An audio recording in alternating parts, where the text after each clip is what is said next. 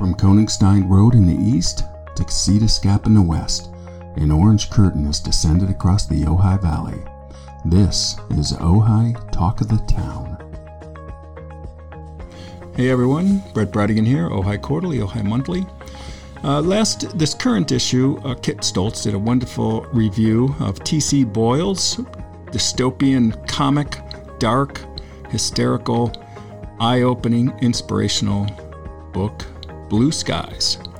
So I got to spend an hour and a half with him, talked about virtually everything. So stay tuned. You'll learn about this book, about future projects, his brilliant career, and even some ghost stories.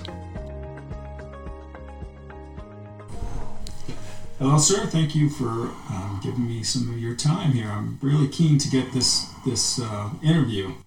My pleasure, Brett. I hear you're an Ohioan. Uh, yes. Ohioan. Ohioan. Ohio, yes. yeah. We do get over there once in a while, but of course we're very provincial here in Montecito. It's hard for us even to get into Santa Barbara from here. Going to uh, Ventura from Ojai feels like you know the Lord of the Rings trek. Sometimes it's a journey. The freeway is getting more and more uh, congested all the time, but it's nothing compared to my former commute to USC from here. Twice a week in season. I was a real road warrior. Uh, a few years back, I got tired of the commute, and I don't like the term retired. I like to say, rather than retired, I'm pre dead. the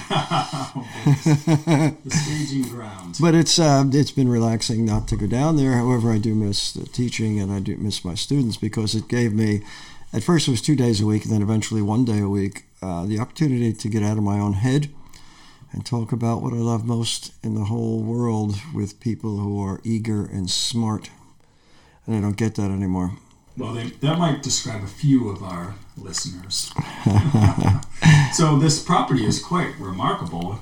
You were telling me a little bit about uh, one of Frank Lloyd Wright's, in fact, the last prairie house. It's the last prairie house, as I learned from uh, Robert Lynn Uli's book about the house, uh, which he published earlier this year.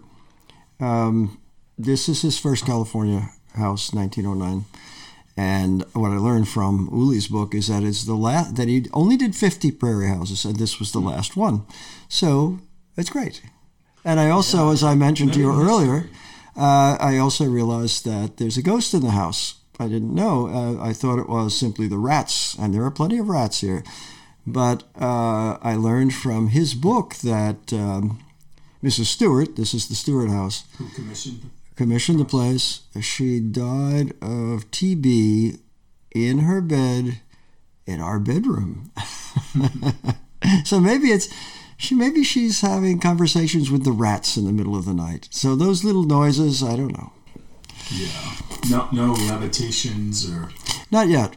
no, no things getting moved. You know, maybe that'll happen once I'm dead. Yeah. Well, it's really it's quite quite a, a really fascinating place. It's like living in this. I don't know what you call it. Just it's a combination of spaciousness and coziness. Well, great. Yeah, we're, we're pretty happy. Uh, 30 years we've been here, and uh, I never get tired of the views. Of course, all the windows need to be cleaned, and nobody cleans them, so I have to get the window cleaner in here eventually. Yeah, the windows are the eyes of the house. Yeah, it's, it's 172 windows, I think, wrapped all around. Uh, Frank Lloyd Wright believed that uh, not only should you use natural, uh, naturally occurring materials to build from the area in which you build, so the house is made of redwood, but also that nature is the painting on the wall. So all around is windows, and we're looking out into the woods here.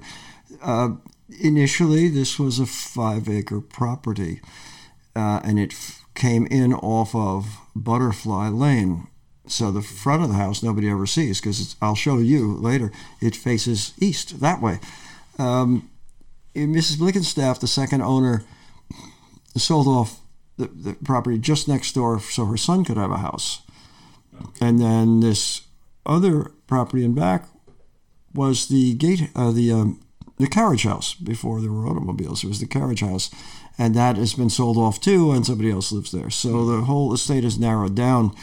Uh, good thing because we could never a lot to keep up. We could probably never have afforded it either if it was five acres. That, you know. So here we are, and history has changed, and the house faces into the woods now, and uh, no one gets to see that except friends, family, and of course journalists.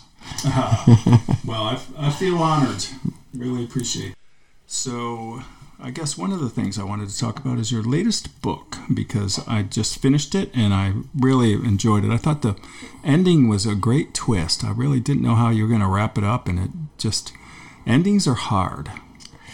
Uh, I That was well done. Yeah, I work organically. I work uh, uh, in a kind of dream. Obviously, and with any writer or artist of any kind, you're mainly letting, uh, you're mainly being improvisatory. You don't know what it will be. I don't never know what it will be. But of course, there is a controlling mind somewhere in there, and it shapes it. And I don't know what the ending will be until I get there. Hmm. So you don't reverse engineer. No, I don't. I I uh, I pride myself in, in writing well and uh, and and beautifully. Yes. you know, I well, love the beautiful sentences. I love the rhythm. I uh, always have res- uh, music playing when I'm working for the rhythm of it. Uh, but I don't write an outline or anything like that. It would be too artificial. I think it, it's it's difficult to do what. I'm doing, but it's it is an improvisation, and so it surprises me. So I hope it surprises you too. Um, of course, I'm calculating as I see where it's going and what's happening, but it's not preformed. You know, Mm-hmm. that would ruin it. That would I wouldn't want to do it if it all were the preformed. spontaneity. Yeah, Well, some of the sentences are just so beautiful. They just like, I I just gasp almost. Like, if, Oh, describe the dry g- grass as like a million matchsticks ready to combust. yeah. I was like, yes, that's exactly what it feels like when you're out there in the in the grass. Sometimes. Oh well, thank you. Uh, again, that's what I hope to do: is to write something that's beautiful, and also affecting. And of course, as you well know, this is my thirty-first book. I have discovered what my main themes are, and, and a lot of them have to do with uh, with nature and our place in nature, especially. And this book, uh, Blue Skies, is a companion piece to the year 2000 book, A Friend of the Earth, which hmm. projected to 2026 and had in it uh, fires, floods, and a pandemic as well.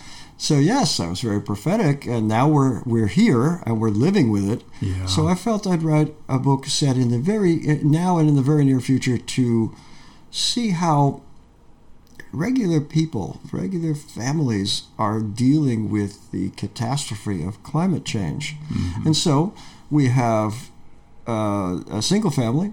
Uh, the daughter, uh, Kat, is the heroine, and she has moved with her boyfriend to Florida, coastal Florida, because, from here, from Santa Barbara. Yeah, near uh, St. Augustine. Yes, near St. Augustine, because his mother died and left him a beach house. And, you know, Which sounds great. It sounds until great. Until you go through the book. yeah, and so they're a young couple. They can never afford to buy a house in any place, but now they have a beach house, so they move out there.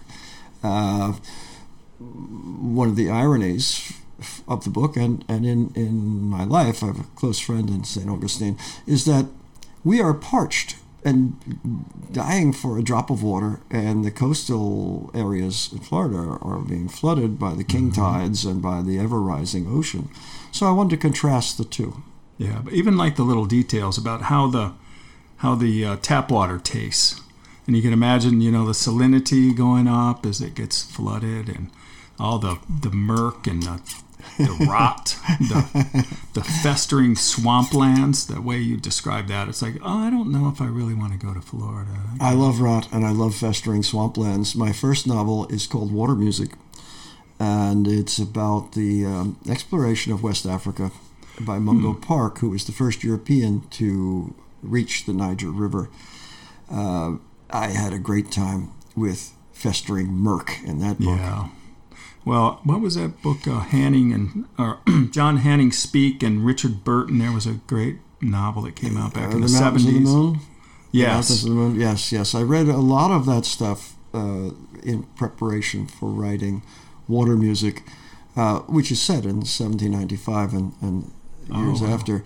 A lot of what I was inspired by too was was sort of our view of Africa, the filmic Africa, the Tarzan, and what is the darkest continent. But also, I had just finished my PhD in 19th century British literature, so I was uh, absorbed in in uh, that period and, and the end of the uh, previous century, um, and a lot of the literary inspiration was coming from the big three volume novels of that period.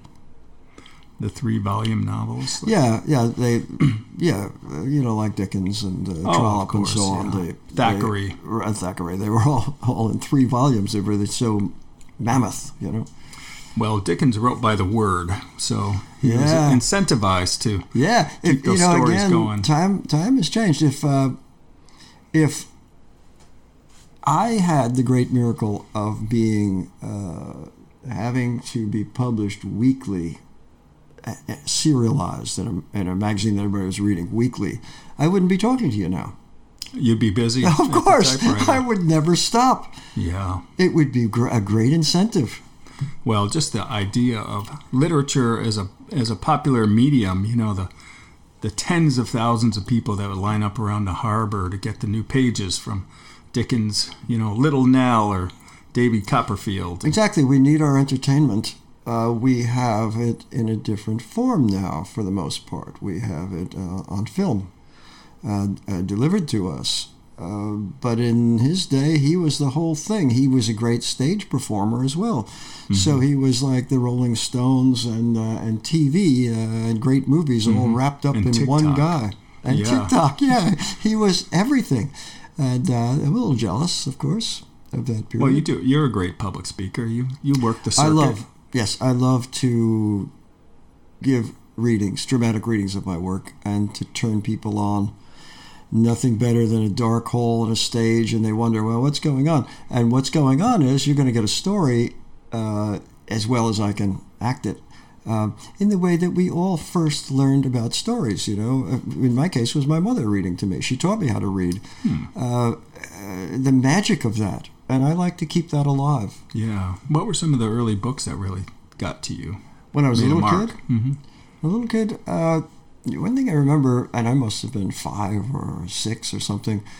Our local. I grew up in Peekskill, New York, in Westchester County, Hudson River Valley. on the Hudson River. Yeah, Beautiful country, by the way. it is, and I'm going to go back next week uh, and see everybody again because I have a gig back there. Um, in any case, our local paper, the Peekskill Evening Star, would serialize a Christmas story daily in the paper for the 25 days till it was Christmas. And my mom would come home from work and read that to me every day. And, you know, I don't remember exactly, but it's, it's got of kids and there are elves and there's woods and there's Santa Claus and everything. And I was just fascinated, absolutely fascinated. When I learned to read on my own, uh, we were right across the street from the library and I would Oh wow. check out animal books. Did you have a favorite librarian who kind of? No, I didn't. I was too little. I didn't know anything about that. Uh, no, uh, I just went for the books, novels for kids that gave the point of view of an animal. I remember one was about the key deer, the dwarf deer that live Oh, on the on the keys. It just fascinated me. So it it, it gave me my love of literature. I think uh, in that period, also of nature, of of. Uh, uh, being alone in nature and, uh, and absorbing it, and uh, what are the creatures doing? What are they thinking? Where are they? What do they eat? What do they do?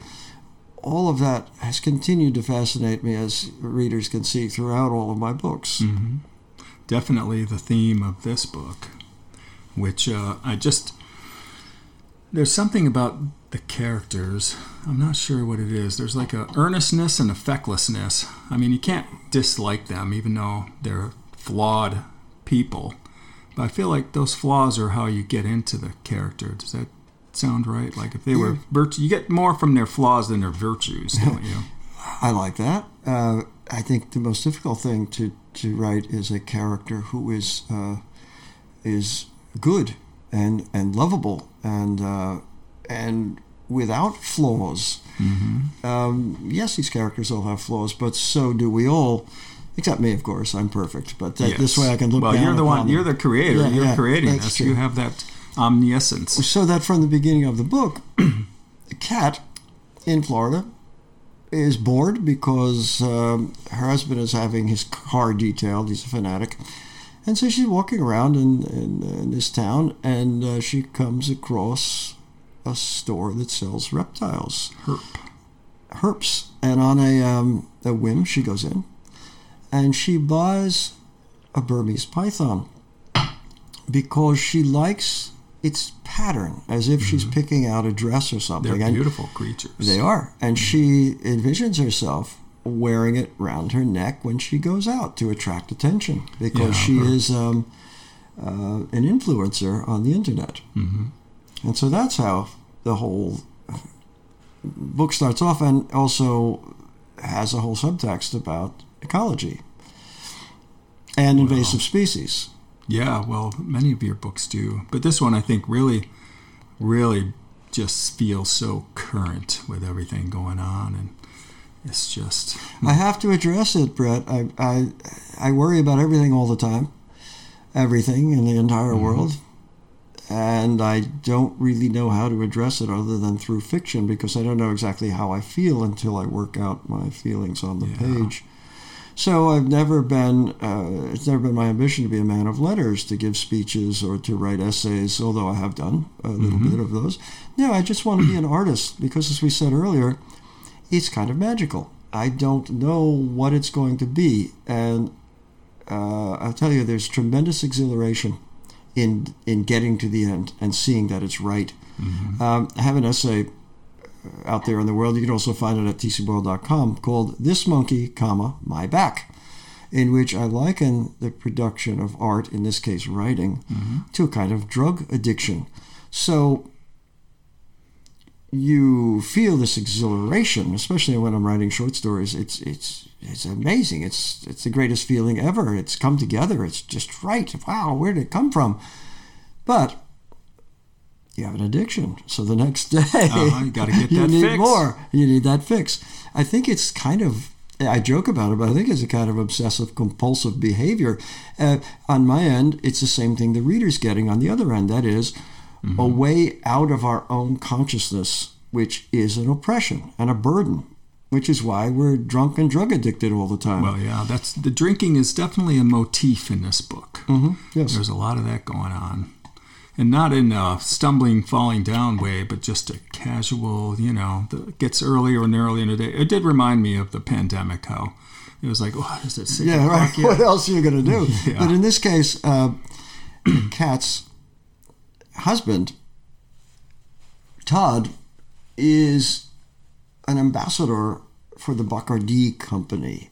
So his job is to go around to various groups and throw a party. Yeah. Well, he seems like a natural at it. It seems like from the way you describe him, this is what he was he was meant to do. He was born to it, you know, the frat boy who never grew up. Well, he certainly found his calling. hmm Yeah. Well, he's a complex character. I, I don't see any cutouts in this book. Everybody seems to have an interior life. Well, I'm glad that you see it that way. Uh, I'm honored. Um, Do any of your characters live on beyond the books? uh, I know you have recurring characters, but, I, not so do you often. think about them? Not so often, no. Uh, I, I've never been interested so much in sequels, although of the last couple of books of stories, I've been writing a series of, of stories with this character, Riley, who is a writer. I never wanted to write about writers because that's what writers always write about because they don't know anything else. So I resisted that, but I've written about every possible thing in the universe, and I thought, okay, I'll write about a writer. So uh, in this latest collection, actually, it, Was it- that the one in the, well, and the, New Yorker? the New Yorker was the fourth in the series, and I'm thinking someday in the future Hmm. I might have a, a, a book of these stories with this guy in it. There are four of them now, and it takes him through stages of his life. Uh, I have a lot of fun with them, and I, uh, for some reason, they have some autobiographical content, but he's not me exactly. Um, I don't know what it is with those stories. They they're they're very fine tuned somehow linguistically. I'm not exactly sure why that is, and more so, I think, even than some of the other stories. Uh, maybe because they are uh, in a sequence. Mm-hmm. Yeah. Well, I mean, like the characters that. Do you ever stop and think about some characters from the earlier books and ever wonder what they're up to or what they're thinking about or how they might react to a situation or something that you're working on now? Oh, well, I'm glad I don't have to deal with so and so because he would have really fucked that up. Not so much. Uh, it is an interesting proposition. I think my uh, mind is spinning so fast, I don't have time to or bandwidth go or bandwidth to go back and uh, and resurrect characters. Although I might like to someday, and and certainly this is my first foray into that with these Riley stories, like the one you're referring to. The end is is is only a beginning, which was in the New Yorker uh, two months ago, whenever it was. Yeah, uh, I like that. I like it feels comfortable, and it would be a, a story collection sometime in the future where the stories are separate, but you keep getting the same character, like in Winesburg, Ohio, for instance. Oh, Although yeah. I don't think there'll be other points of view. It'll simply be the one character's point of view. Nice, yeah. Sherwood Anderson, I remember that book. Mm-hmm. Yeah, Theodore Dreiser. I mean, that was a great age for American literature, wasn't well, it? Well, yeah, it was pre-TV. yeah. TV put a nail well, in our coffin. I remember uh, Theodore Dreiser, Carrie, how that book just changed my mind about the possibilities of writing and just the empathy. It's like uh, exercise in empathy Agreed. to get into these and characters. and, and outrageous for its day. Uh, I love the book. I've read it a couple of times, especially when I've written uh, historical novels mm-hmm. uh, set in the uh, uh early late nineteenth and, 20th century. uh, yeah, and early twentieth century. Uh, he's been invaluable to me. The Road to Wellville, for instance, is one set in that period in which I would reread Yeah. Sister Carrie, and Boy, also it gives you an idea of how people talked for dialogue in those days and what expressions they used. Um, when I was writing Drop City about the hippies, Oh man, that book Uh, give give me the heebie-jeebies. I realized that uh, the expression "out of sight," out of sight, man, out of sight, was an expression used in the 19th century. I think I found it in Dreiser. really? Yeah, and It's it meant the same expression. thing. Out of Hmm. sight, you know, it's. Far out, amazing, man. far out. so these things circulate in a way that it seems like people would read that and think, "Well, Jesus, this is an anachronism," but in fact, It was part of the, it the happened. vernacular. Yeah. Yeah, So, um, yeah, well, Road to Wellville, that was a weird guy.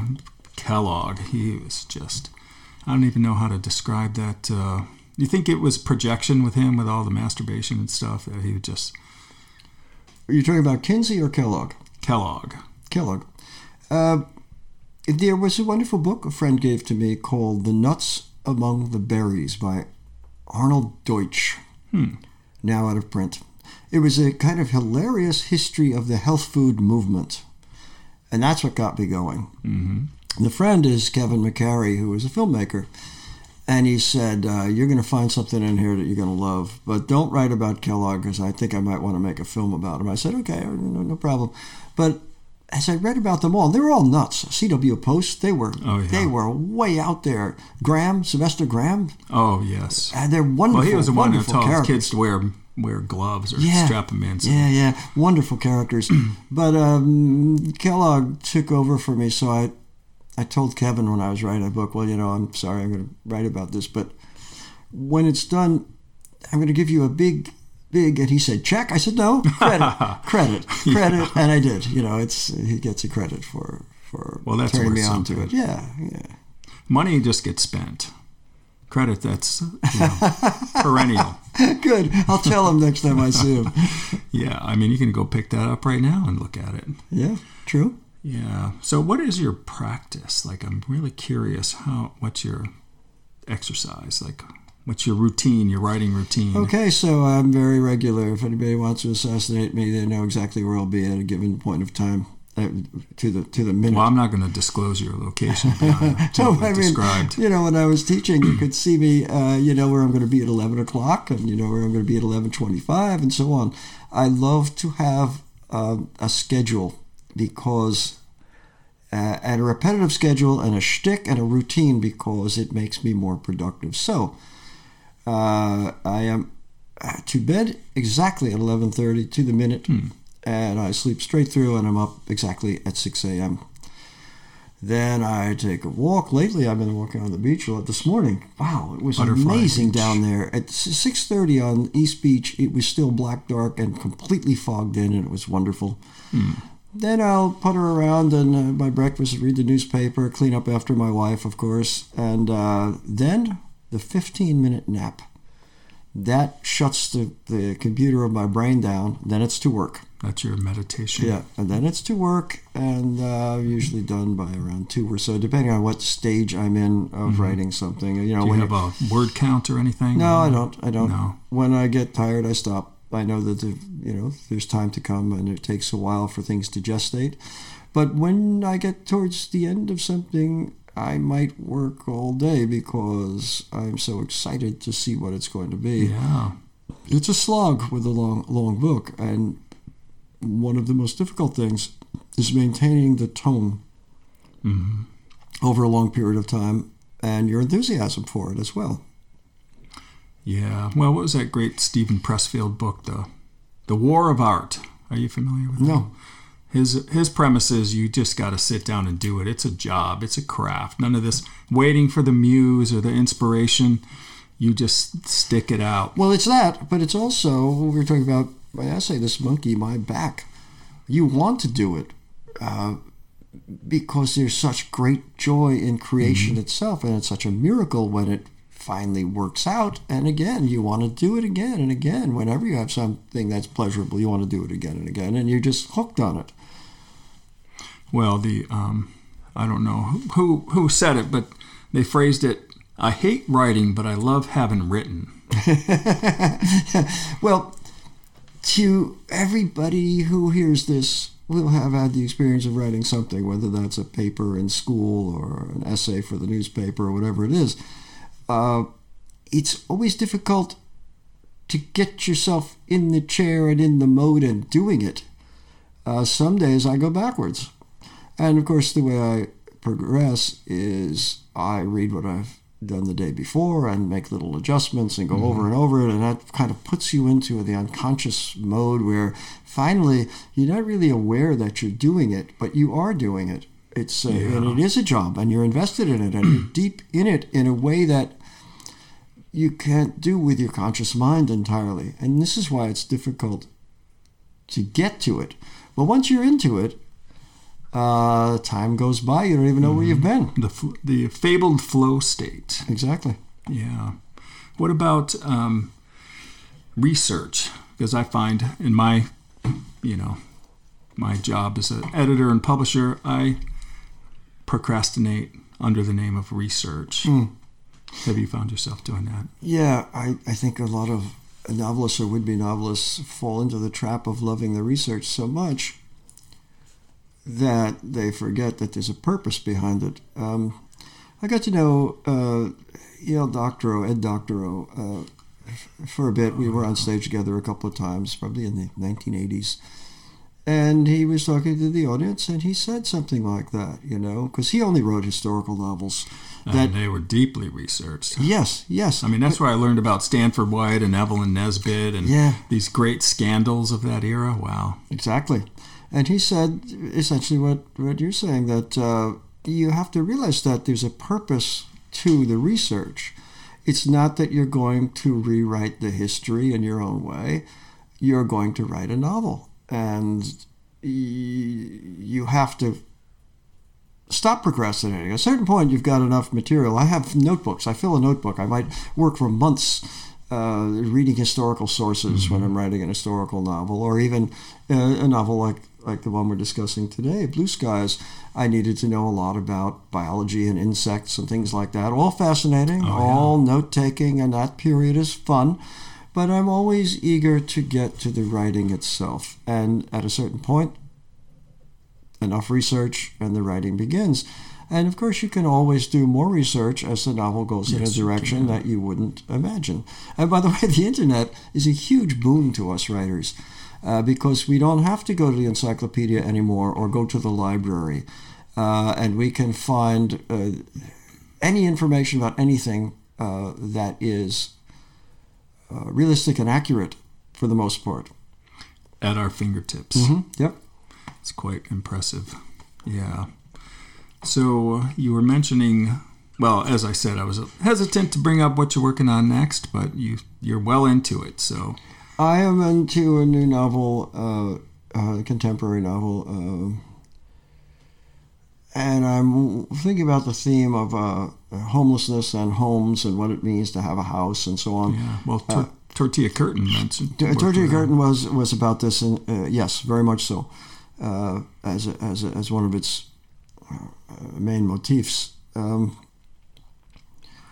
uh, this one, I just made a little discovery about it yesterday. I've just finished part one and begun part two today.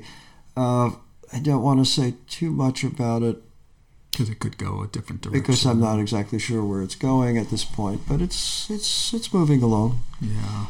And what I have in part one, I'm satisfied with. So we'll see. Well, speaking about animals in the New Yorker, and it may have been the same issue that your most recent story was in. They had a great story about these sperm whales. In fact, I think it was Elizabeth Gilbert. Elizabeth that wrote Kolbert, the- yeah. Elizabeth Kolbert. Yeah, she's great. Uh, I Oh. know her, and I love her Did work. you read that story Yes. about the the flotilla of killer whales around the pod of the sperm whales, and whether there was going to be a rumble, and there was like what forty sperm whales lined up for this birth to take place. To- to Beautifully them done. Yeah, yeah, yeah. Nobody's ever witnessed anything like that. She was just to have somebody with that level of skill to describe this situation was unprecedented.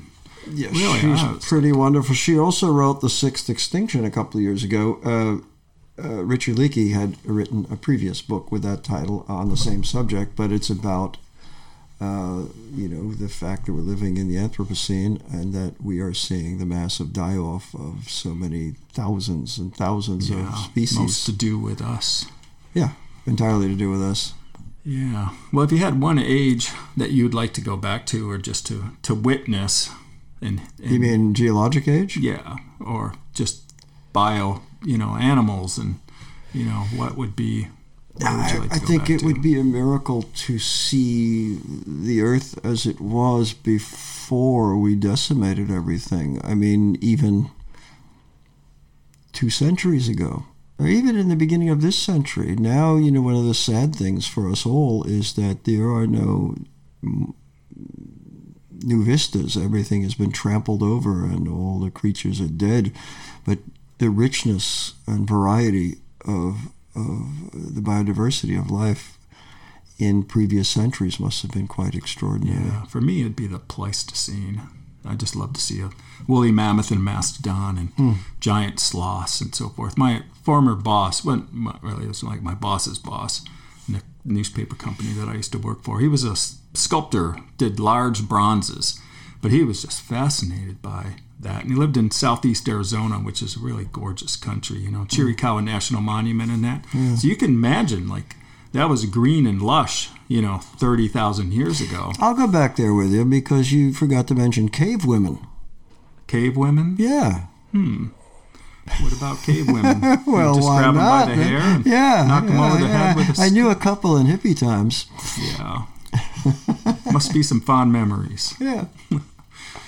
But yeah, he, you know, the thing that was fascinating me about bronze is that's the most durable material. Is it? can live for, it can exist for 25 million years Can or it? something. That'll be the last trace. There was that book, I can't remember the guy's name, uh, Weisman wrote that book, The World After Us. Right. Yes. Also wonderful. Yeah. Wonderful, wonderful. But uh, his we wife was gone. also a sculptor. That's how my boss and mentor. That's how he knew the family, and he's just like, "That's him, man. That's all we're gonna know about this world is gonna be the sculptures of Bob Wick and other people that work in bronze." and and uh, the trombones and tubas. Oh yeah, it's true. Yeah, there's a They'll lot be of brass. around. Be, they'll be the Imagine what last be like trying to trying to figure out what their what their purpose was right, for. right. And plastic, of course. Plastic will be there. Oh, I thought plastic broke down. I hope so. Phthalates. I hope so. Yeah, But it hope so. stays in the system, though. It's like Yeah, these but how cool about brass? I didn't realize that. I Yeah. could see, you know, uh, just 25 billion years, just a bunch of trombones lying around. In a in a heap. and who knows what's what's going to be there? Hopefully, it'll be somebody a little more attuned to the rhythms of the earth than we are. We're Well, not like what- not locusts like what we are. species will take over? A lot of biologists, or futurologists, whoever they are, think it will be the rat. The, The rat, rat's huh. got those fingers, you know, who knows? Oh, they And become sure prehensile. are smart. They are smart, yeah, and they're also very cooperative creatures too. Are they?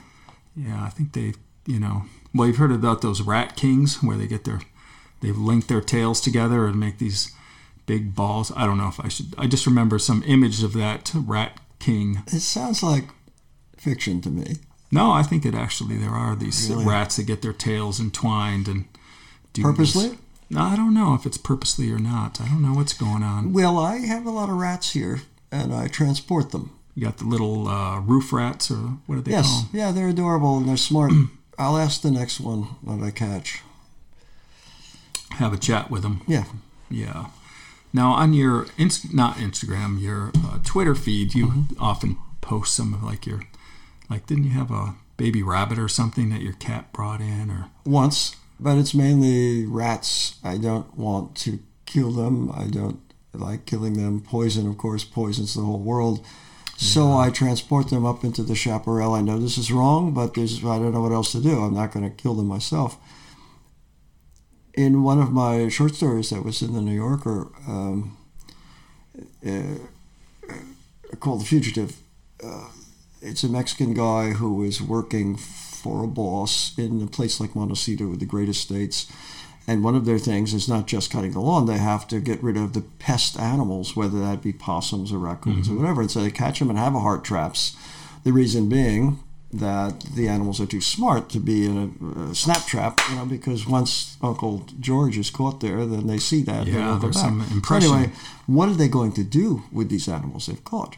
And it mm-hmm. is the cruelest thing. They just fill up a trash can with water and drop drown the cage them. in it. Oh man, that's awful. It's so horrible. I've heard about people doing that to a litter of, of kittens That's that they just couldn't so, manage. So There's got to be a better way. inhumane, so horrible. I can't even imagine it. So, uh, again, I take them up into the chaparral and let them go. And uh, Hmm. I, I'm sure the coyotes are very happy about that, and the owls. Yeah, I have a friend in Ojai on her motion camera caught a, you know, she had infestation of raccoons and just didn't want to hurt them or mm. whatever, but they were they they're invasive. They get into everything. But then she caught a mountain lion walking by with a raccoon in its mouth, just trotting by. And she goes, "Oh, well, problem solved." yeah, yes, yes, indeed. They eat them. yeah, that's how how the how the system works or is meant to work. So my novel, When the Killing's Done, which is about Santa Cruz Island and the removal of the Oh, invasive pigs. species, Yeah. has to do with all, all of these things we're talking about today. It's a remarkable story, the true story, which I told. Uh, it would take us six weeks for me to tell it on the air, though. Uh, but it is quite amazing with regard to uh, how we have brought creatures to places where they don't belong Mm-hmm. and what the result is. Rarely good. Rarely good. Yeah, and it seems like every time we try to fix one problem, we end up with you know Australia and the rabbit-proof fences, and Another story I wrote uh, years ago is called Question 62. Question 62 was uh, on the ballot, a proposition on the ballot in Wisconsin some years ago. And here it was Cats, house cats, are an invasive species, and they kill off. millions, Millions tens of, birds. millions of birds every And year. so- songbirds. That's right. And so the proposition is this Should they be shot on sight without a bag limit as nuisance animals, you know, like, like gophers and rats and so on? Um, that was put up for the voters Yeah, in Wisconsin. varmints. and varmints. Yeah, they're varmints, and uh, and to a degree, this is this is true, of course. Uh, but in my telling, anyway, the uh, the kitty lovers and the kitty litter manufacturers and so on, they were all opposed to it, and it Of did not pass. Yeah, was it close? I don't. Well, I don't remember. remember. Uh, it's become fiction for me now. You know, since yeah. I've written the story, the story, the fiction takes over for the real world for me. I'll bet you just like pick up the thread. Mm-hmm. Yeah. Well, the um, you know the the wildlife and our interference with it, and especially blue skies, you really, you know, paint this vivid picture of what how it just kind of slips away from us in these catastrophic weather events, and, it's triggering for me. I I was here for the fire and in the mudslide, and I remember all too well what that felt like with a sky so so dark and ashy and you know in the drought like you didn't know if it would ever rain again hmm. And but we have to go on with our lives, which is why I wrote Blue Sky. yeah Um, great scenes of people you know having to, like the lady having to get her skiff to get to the where she'd park her car because the roads were flooded in these king tides And my favorite Wow. scene is when Kat, you know, slightly looped, is coming back from the bar one night, and the king tide has come in, and she's got to. Well, you can't take the car because it's all flooded, so she's walking. It's like a mile to from the bar to her house, and she's in knee deep water and sloshing along. And she realizes that there's an alligator sloshing along Oh, with her. yeah. And then in the comic scene, she's you know she wonders, well, how fast do they go? Can they swim? And Is it angling toward me? Yeah, is it Wow. angling toward me? I had a lot of fun with that, with those concepts. well i love the the books you know there's a darkness to your work i'm sure oh yes, is. oh yeah. but the humor makes it bearable i think Well, uh, it's a thank leavener Thank you. Yeah, but to be funny like that in that sort of situation, I mean, how do you get yourself in that frame of mind?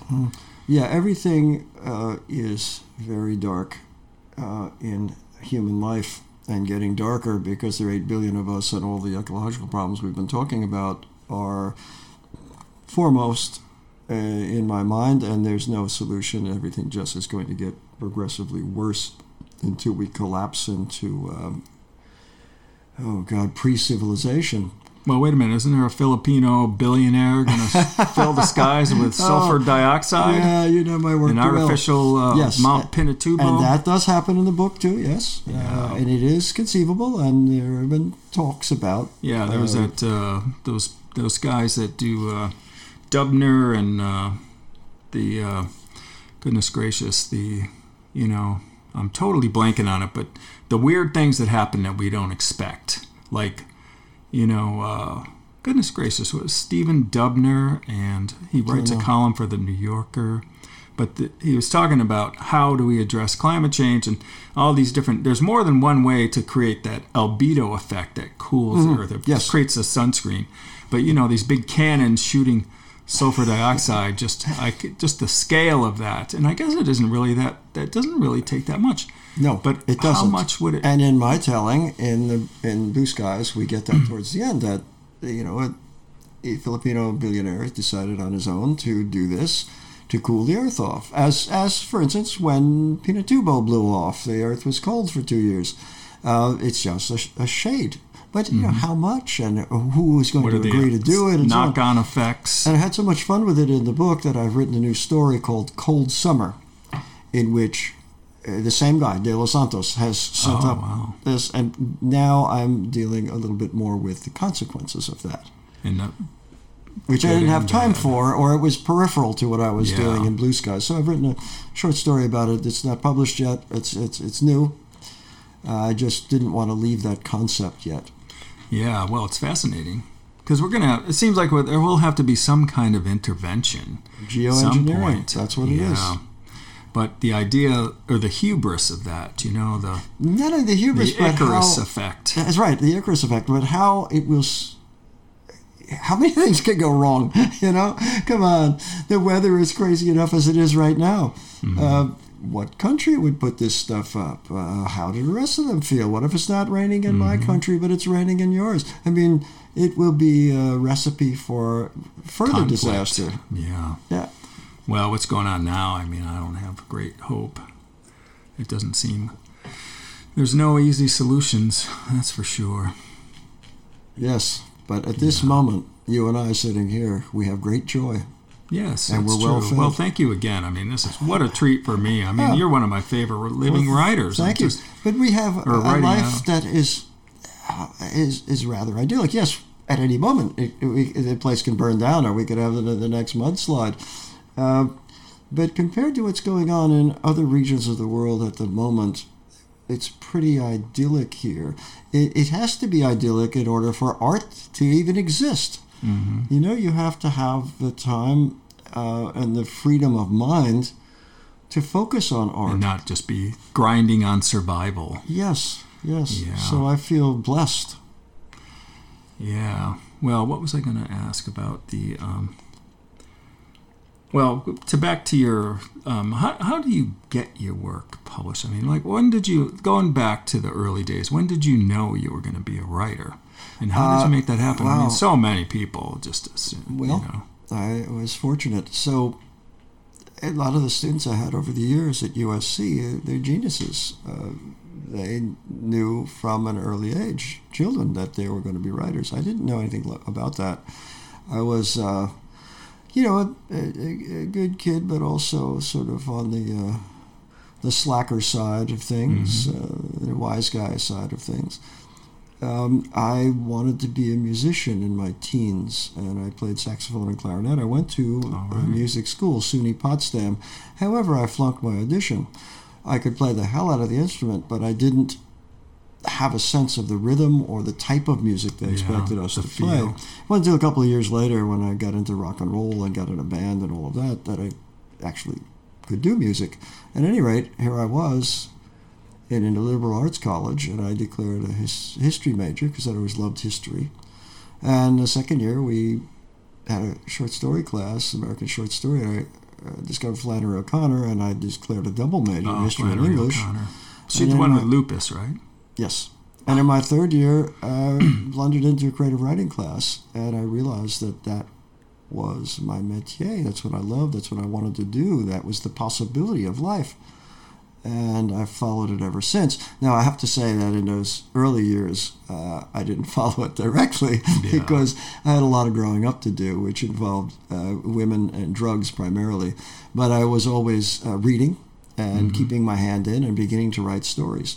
So, uh, to further answer your question, uh, I just began to send them out to magazines uh, on my own, unsolicited. And by a great miracle, one of them was accepted for oh, publication really? in the North American Review. Okay. That gave reputable. me the confidence to apply to the Iowa Writers Workshop, which was the only one I'd ever heard of. Mm-hmm. And they accepted me, and I went there. And uh, Is stayed, that transformative?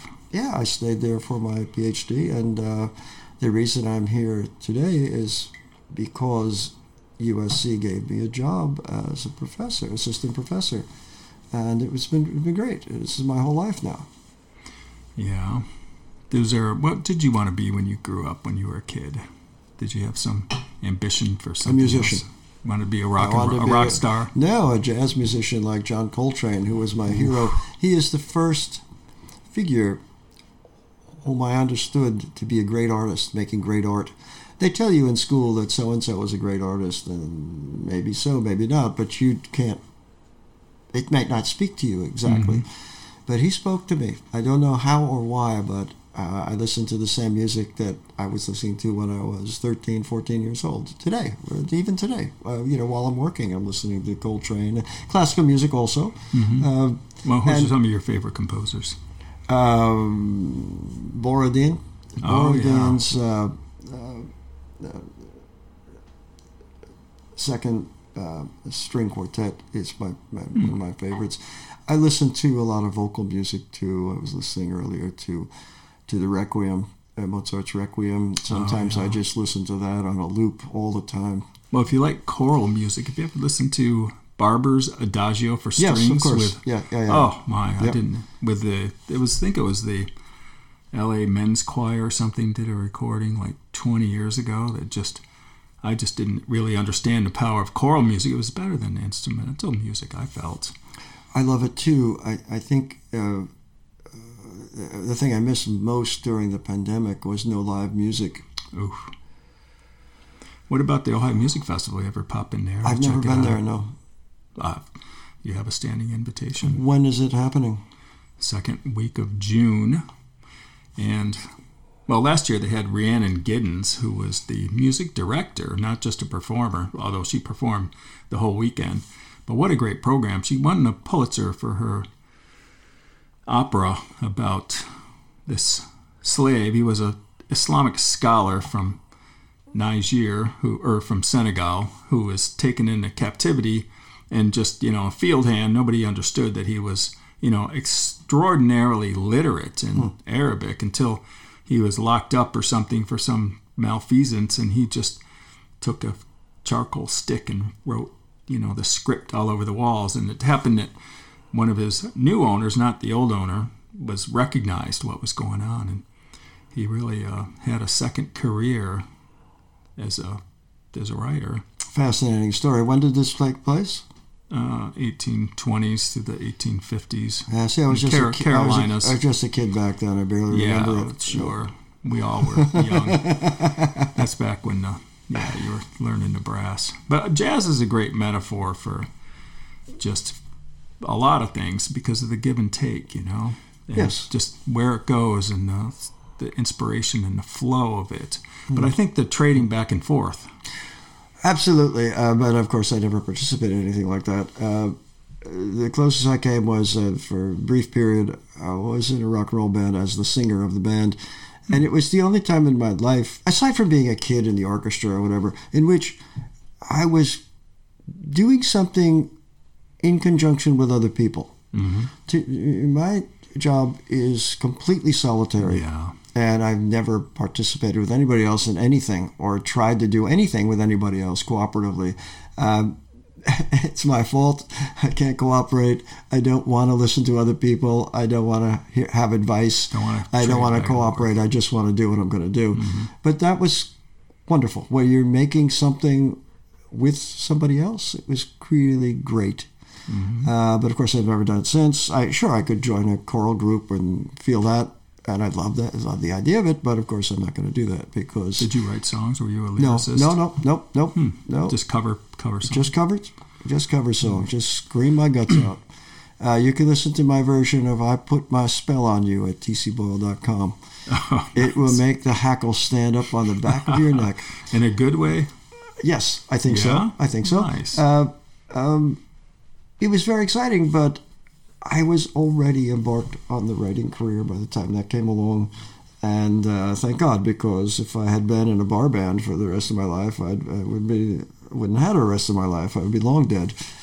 You'd be like one of your characters in Yeah. uh, Blue Skies that just uh, start drinking at noon Yep. or even earlier. Like I was getting triggered by that. I'm like, it was it's a good like okay. I'm not. I was thinking, oh, I'll get a bottle of bourbon keep me through the weekend. Sorry, I'm if like, no, sorry if I had not. that effect on you, but No, it, it's a good. It it'll be good. A reminder Alcoholics to. Anonymous, yes. They'll, Yeah. They'll love to see you there. Uh, I come from a long, distinguished line of alcoholics, and um, uh, the whole idea of addiction, as we said earlier about this monkey in my back, I'm channeling it into my work Yeah. rather than into my veins. You know, uh, it's kind of literature kind of saved me from that whole drug scene in New York. Going to Iowa from New York saved me. Um, it was also Oh, a process of growing up. Yeah, it was also a process of growing up. By then, I was 25, and I saw what I could do and what I wanted to do. Mm-hmm. I've often said, even in the day, to be a junkie, you have to want to be a junkie. That is, you have nothing else in your life. Oh, that's, You may that's as well. a Lou Reed song there, "Waiting on the Man." Yeah. That's it, man. Twenty dollars in your hand. That Yeah. really scares me about addiction because I've I've felt the tickle of it from time to time. Hmm. Just, you know, I mean, We've made it this far. yeah. Cheers, fist bump. yeah, absolutely.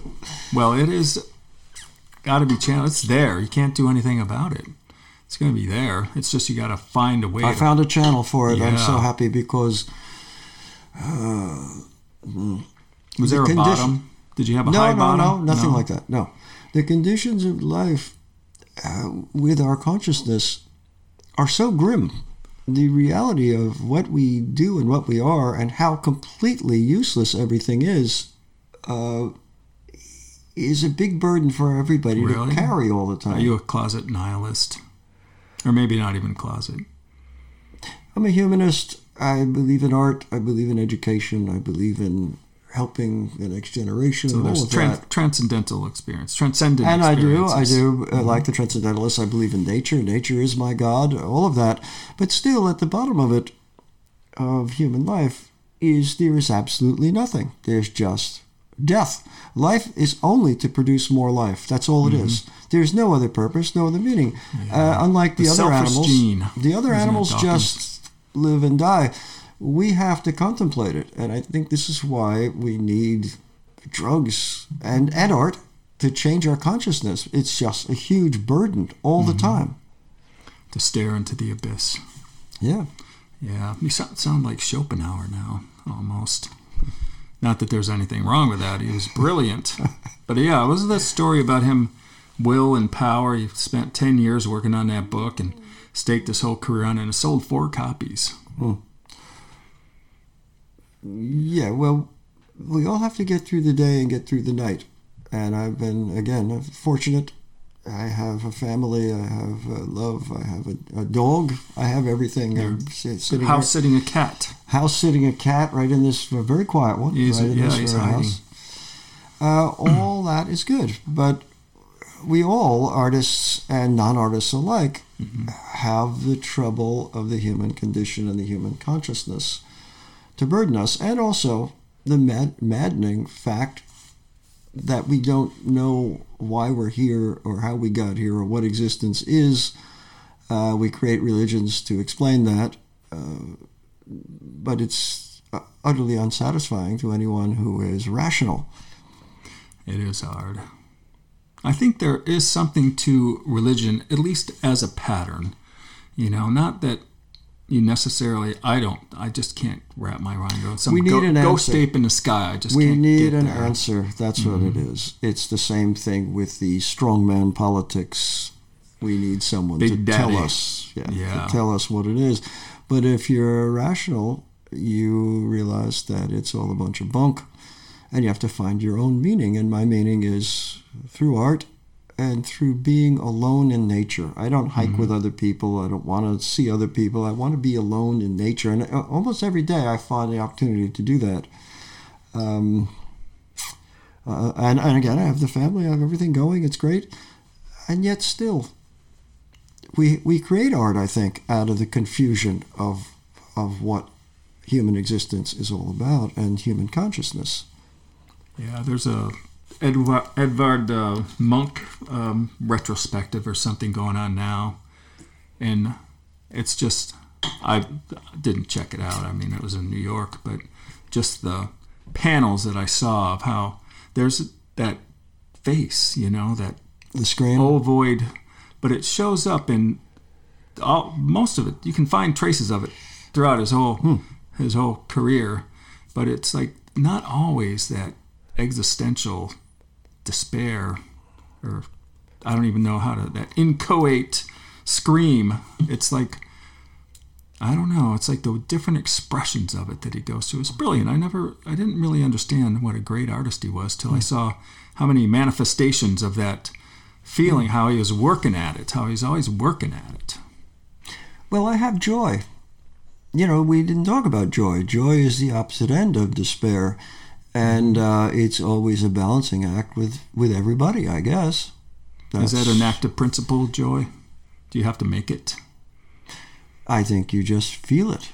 It just happens. You don't have to set yourself up for it through your practice or your craft or a meal with your family or a smile No. from a pretty girl or anything. No, no, no, no. It's going to be there. It's not. It's hormonal, I think, and that's another depressing thought. You know, we think that we're above the other animals and that we are in charge of our lives and we're going to do this, and we're going to do that. But really, you look at uh, the average life, and it is just like the life of the birds and the uh, and the coyotes and the rats. Uh, you know, I thought we thought uh, hippies. We thought we invented sex, and our parents didn't know anything about that. We Mm-hmm. we invented living together. We invented love of nature, all that. But no, you know, it's just a process of. Uh, of growing up through teenage years and the wildness and the, the, the drugs and the cars, uh, romancing women, having then well, what's the purpose of well, you have more life, then you have babies, and, and, and, and, now you're old, and here you are talking into a microphone. Mm-hmm. it's it's not it's mechanistic. It's it's almost preordained. You know, this is hmm. just the way of all animal life. And the depressing thing is this the end of animal life, which is coming. You don't think the Earth's just going to shake us off like a like a horde of locusts? I like to say to my audiences, because it's so depressing sometimes, these conversations, that uh, the good news is in about three and a half to four billion years, the sun will swell up and toast this planet till it's like a charcoal briquette floating in space. That's the good news. So you don't think that's going to just like the Maxwell's law of energy conservation isn't going to just pop out somewhere else and start itself all over again? Maybe so. Or uh, what was it? Uh, Ulysses. He talked about what did they call that? Metempsychosis. You know, Mm-hmm. yeah. the my transmigration of souls and so right. forth. Yeah, it sounds like a, a more religious nonsense to me, but I Well, hope it's don't- true. Well, I I certainly mean, hope it's I true. Joyce figured out his way through it is just through that scientific notion of you know the conservation of Madame. Blavatsky Madame Irish Blavatsky. whiskey. Oh yeah, she was a and she was a Irish character. whiskey. What's the connection between Madame Blavatsky and Irish whiskey? I must have missed that. Well, these are the things that got him through life and get us Oh, through gotcha. life. Yeah, sure. Yeah. What a character. Just, you know, there was like reading that book and trying to figure out like where I did it. I read Ulysses. I've tried like four or five different times. Couldn't get through it. And I finally made myself. I just, you know, as I'm having my coffee, I've got my kitchen island and I just put prop the book open and I just like read a few Yes, I- pages while I'm waiting for their coffee. I have read Ulysses in my time, maybe even twice over the years. I lived in Ireland for a while, and I remember going back to Joyce. Um, it's great. It's wonderful. It's hilarious. Yeah. It's funny. It's. But yeah, I uh, was finding stuff in there that I thought was like I didn't know how current he was. Like he, you know, that uh, what was that Jungian principle, anima and animus? Do you know that? Like uh, No. men who have feminine. Well, we all have feminine characteristics as men, and women have masculine characteristics. Hmm. And Jung thought it was like the shadows of our parents or something. You know, our opposite sex parents. But he had that scene where what was the prostitute Bella Bella Cohen turns into a man and the Buck Mulligan character I think turns into a woman and it was just like a bearded woman and then eventually he becomes attractive but it was like that going through that whole phase just the the gender the gender roles and I don't know I don't know Yeah, I don't found remember that that, actually. Well, it's only been like a couple of years since I read it. It really stuck with me. But yeah, there's this. Well, let's. Uh, we can wrap start wrapping up now. But I definitely want to hear what you're reading now. Like, what are your inputs? What are you watching, and what are you reading? What am I reading now? It's always a tough question because Yeah, you're. I'm reading it's hard several to think. things. It's always hard to read novels when you're reading novels, but uh, when you're writing a novel, because you don't want another voice to, to creep in. But Mm-hmm. I've been reading Coetzee lately. His his new book, The Pole, Oh, is yeah. devastating. It's a beautiful book. It's uh, I love his his aridity. Uh, and so I, I've gone back and read some of the other books. Um, Scandal. Did you read that? no, I haven't. Oh, it's it's great. It's just you talk about the banality of the world and life. He gets at it. He gets at it. Just I haven't. I haven't. I mean, this guy has an like he Oh, has a, good, he has an affair, but then he ends up having an affair with this woman who is just available. There's Hmm. no, nothing going on, and just that just I don't know like uh, Well, Disgrace is his great masterpiece. And oh no no disgrace. Sorry, I don't know why I thought Disgrace, scandal. Disgrace is, is my favorite, one of my favorite novels of all time, and quite brilliant. I've read it several times. Uh, also, Age of Iron is another Mm-hmm. huge favorite of mine, and so um, I just have been rereading him lately to uh, give me a kind of basis uh, not for what I'm writing exactly, but it's something I can read while I'm writing. Whereas you can't read many writers while you're writing a novel because you don't want No the voice to creep yes. in. He's he's distant enough. Yeah, well, so I'm, I'm reading arid, El- I like Elizabeth Costello now, which I never read, which is um, Hmm. uh, I- there are lectures within it that the characters Hmm. are giving, and I pres- I'm guessing that these are lectures that he's given, and now he's wrapped them into this fiction. Uh, it's fascinating though, and I'm really loving it. I'm almost at the end. I don't know what I'll do when I get to the end of it. Don't you hate it when you come to the end of a good book? Yeah. I've done that, like uh, Murakami's uh, 1Q84. Mm-hmm. It took me 10 re- years to read the last, like, 20 pages. But you did. I did. Well, I was camping. I had a stack of stuff, and I just, like, I'll I'll do it now. It's like I didn't want I it to like end. your technique. I didn't want what else are you going to do while you're camping? yeah, that's the best time to read. Or on the airplane. I got to get on the airplane next week, so uh, I need to have something to read. Uh, many things to read, actually. and what is your other reading habits? You know, just keeping up with the newspapers, the current I events. read the and- newspaper every morning, and it it makes me hate everything and everybody, and feel so depressed. I just want to put a gun to the back of my head rather than go and write books. Uh, every night, you know, maybe I watch a movie with my wife or something, but every night I've got a book and I spend a, an hour or two hours on a good day, and it's relaxing. It's Yeah. a good life. Do you read three or four at a time? Or do you I do read several books at a time. Yeah. Yeah. Yeah. Any Um, nonfiction you've read lately? That's Oh, I, I uh, love uh, nonfiction books, and especially when I'm writing fiction. Um, but I don't know what can I say. I can't really think at this point of what. Well, I just my Nonfiction my I've office has a one of those library carts Oh, outside of the it. The wager. The Wager. Hmm. David Grann's The Wager. Oh, that's The- fairly fairly new, right? Yeah, it just came out. Uh, The Wager is not about a bit. It's just the name of a ship, and this is about uh, you know the shipwreck and how they live and so on. And it's pretty good stuff. Really, like a Robinson Crusoe style, or more psychological? It's a historical fact, and he's he's run with it. And it's a group of Hmm, people who are stranded, and it's That name sounds familiar. Has he written that? He's written some His, other things. I've met him once or twice. He's a very nice guy, and he's gotten very lucky because Marty Scorsese is oh yeah, movie the is coming out.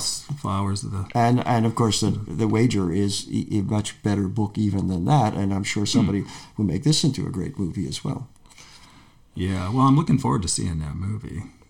yeah me too Anything else? Anything you've watched lately that's uh, sticks out? watched Or, well uh, or TV series? last night i watched the uh, the buffalo The- Oh, uh, the Ken two-part- Burns? ken burns which is pretty fascinating i knew much of the material but uh, i couldn't imagine what he'd do for part two except show how we saved the species after almost Yeah, eliminating it. So down that was to quite, 500 individuals. yeah, that was quite fascinating for me because, as we've talked earlier in this conversation, one of the things that most interests me is biology and invasive species and extinction as well, which I've written about kind of obsessively Yeah. over over my life.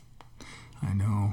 Uh, Buffalo fascinates me just because of the whole ecosystem. Two thousand pounds, six feet tall at the shoulder. and millions. yeah, 12 Wow. to 15 million of them. Just seas of that. And how, and the ecosystem of the prairie and the prairie grasses and so on, which of course mm-hmm. is now all farmed and cattle. yeah, they call it uh, holistic range management. They're trying to duplicate the effects of like the wildebeest herds or the mm-hmm. buffalo herds mm-hmm. and how they move around, you know, in these rapid cropping cycles. The, Yeah. It's fascinating. I'm hoping that we do get some kind of an open preserve for bison.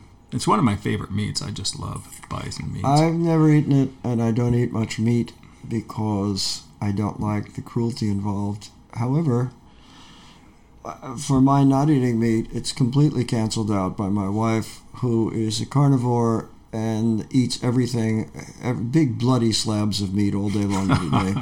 Goodness gracious. Yeah. Well, um, I guess that's about anything else you want to talk about or any notes or well, I want to say what a joy it is to meet you and to hang out. yeah, well, same here. My goodness, this has been a real pleasure for me. All right, Brett, thank you so much. Hey everyone, Brett Bradigan here. Just thinking out loud. Again, this is like, I don't know, maybe a third of the interviews that we have. As soon as I press the stop button to end the interview, then the real insights and conversation flows. I spent another hour with Mr. Boyle. He signed a few books for me, gave me a tour of his remarkable Frank Lloyd Wright home, the very last of the Frank's Prairie homes, built in 1909, right before he moved on to the blocks. Uh, he's, I just can't, can't imagine a better steward for such a treasure of a home than T.C. Boyle. And if you go through his books, you'll see what respect and veneration he has for history, even though he's not afraid to show people at their darkest. And again, as I've mentioned before, I think for a writer to get inside a character is so much more direct and impactful when they go in through their weaknesses and their flaws and their vulnerabilities than when they go through their virtues. And very few writers out there, I think he might be our generation's Mark Twain, are better at finding the comic absurdity at the heart of human nature. Anyway, I hope you enjoyed. That's it for this episode of Ojai Talk of the Town. We will keep an ear out for you.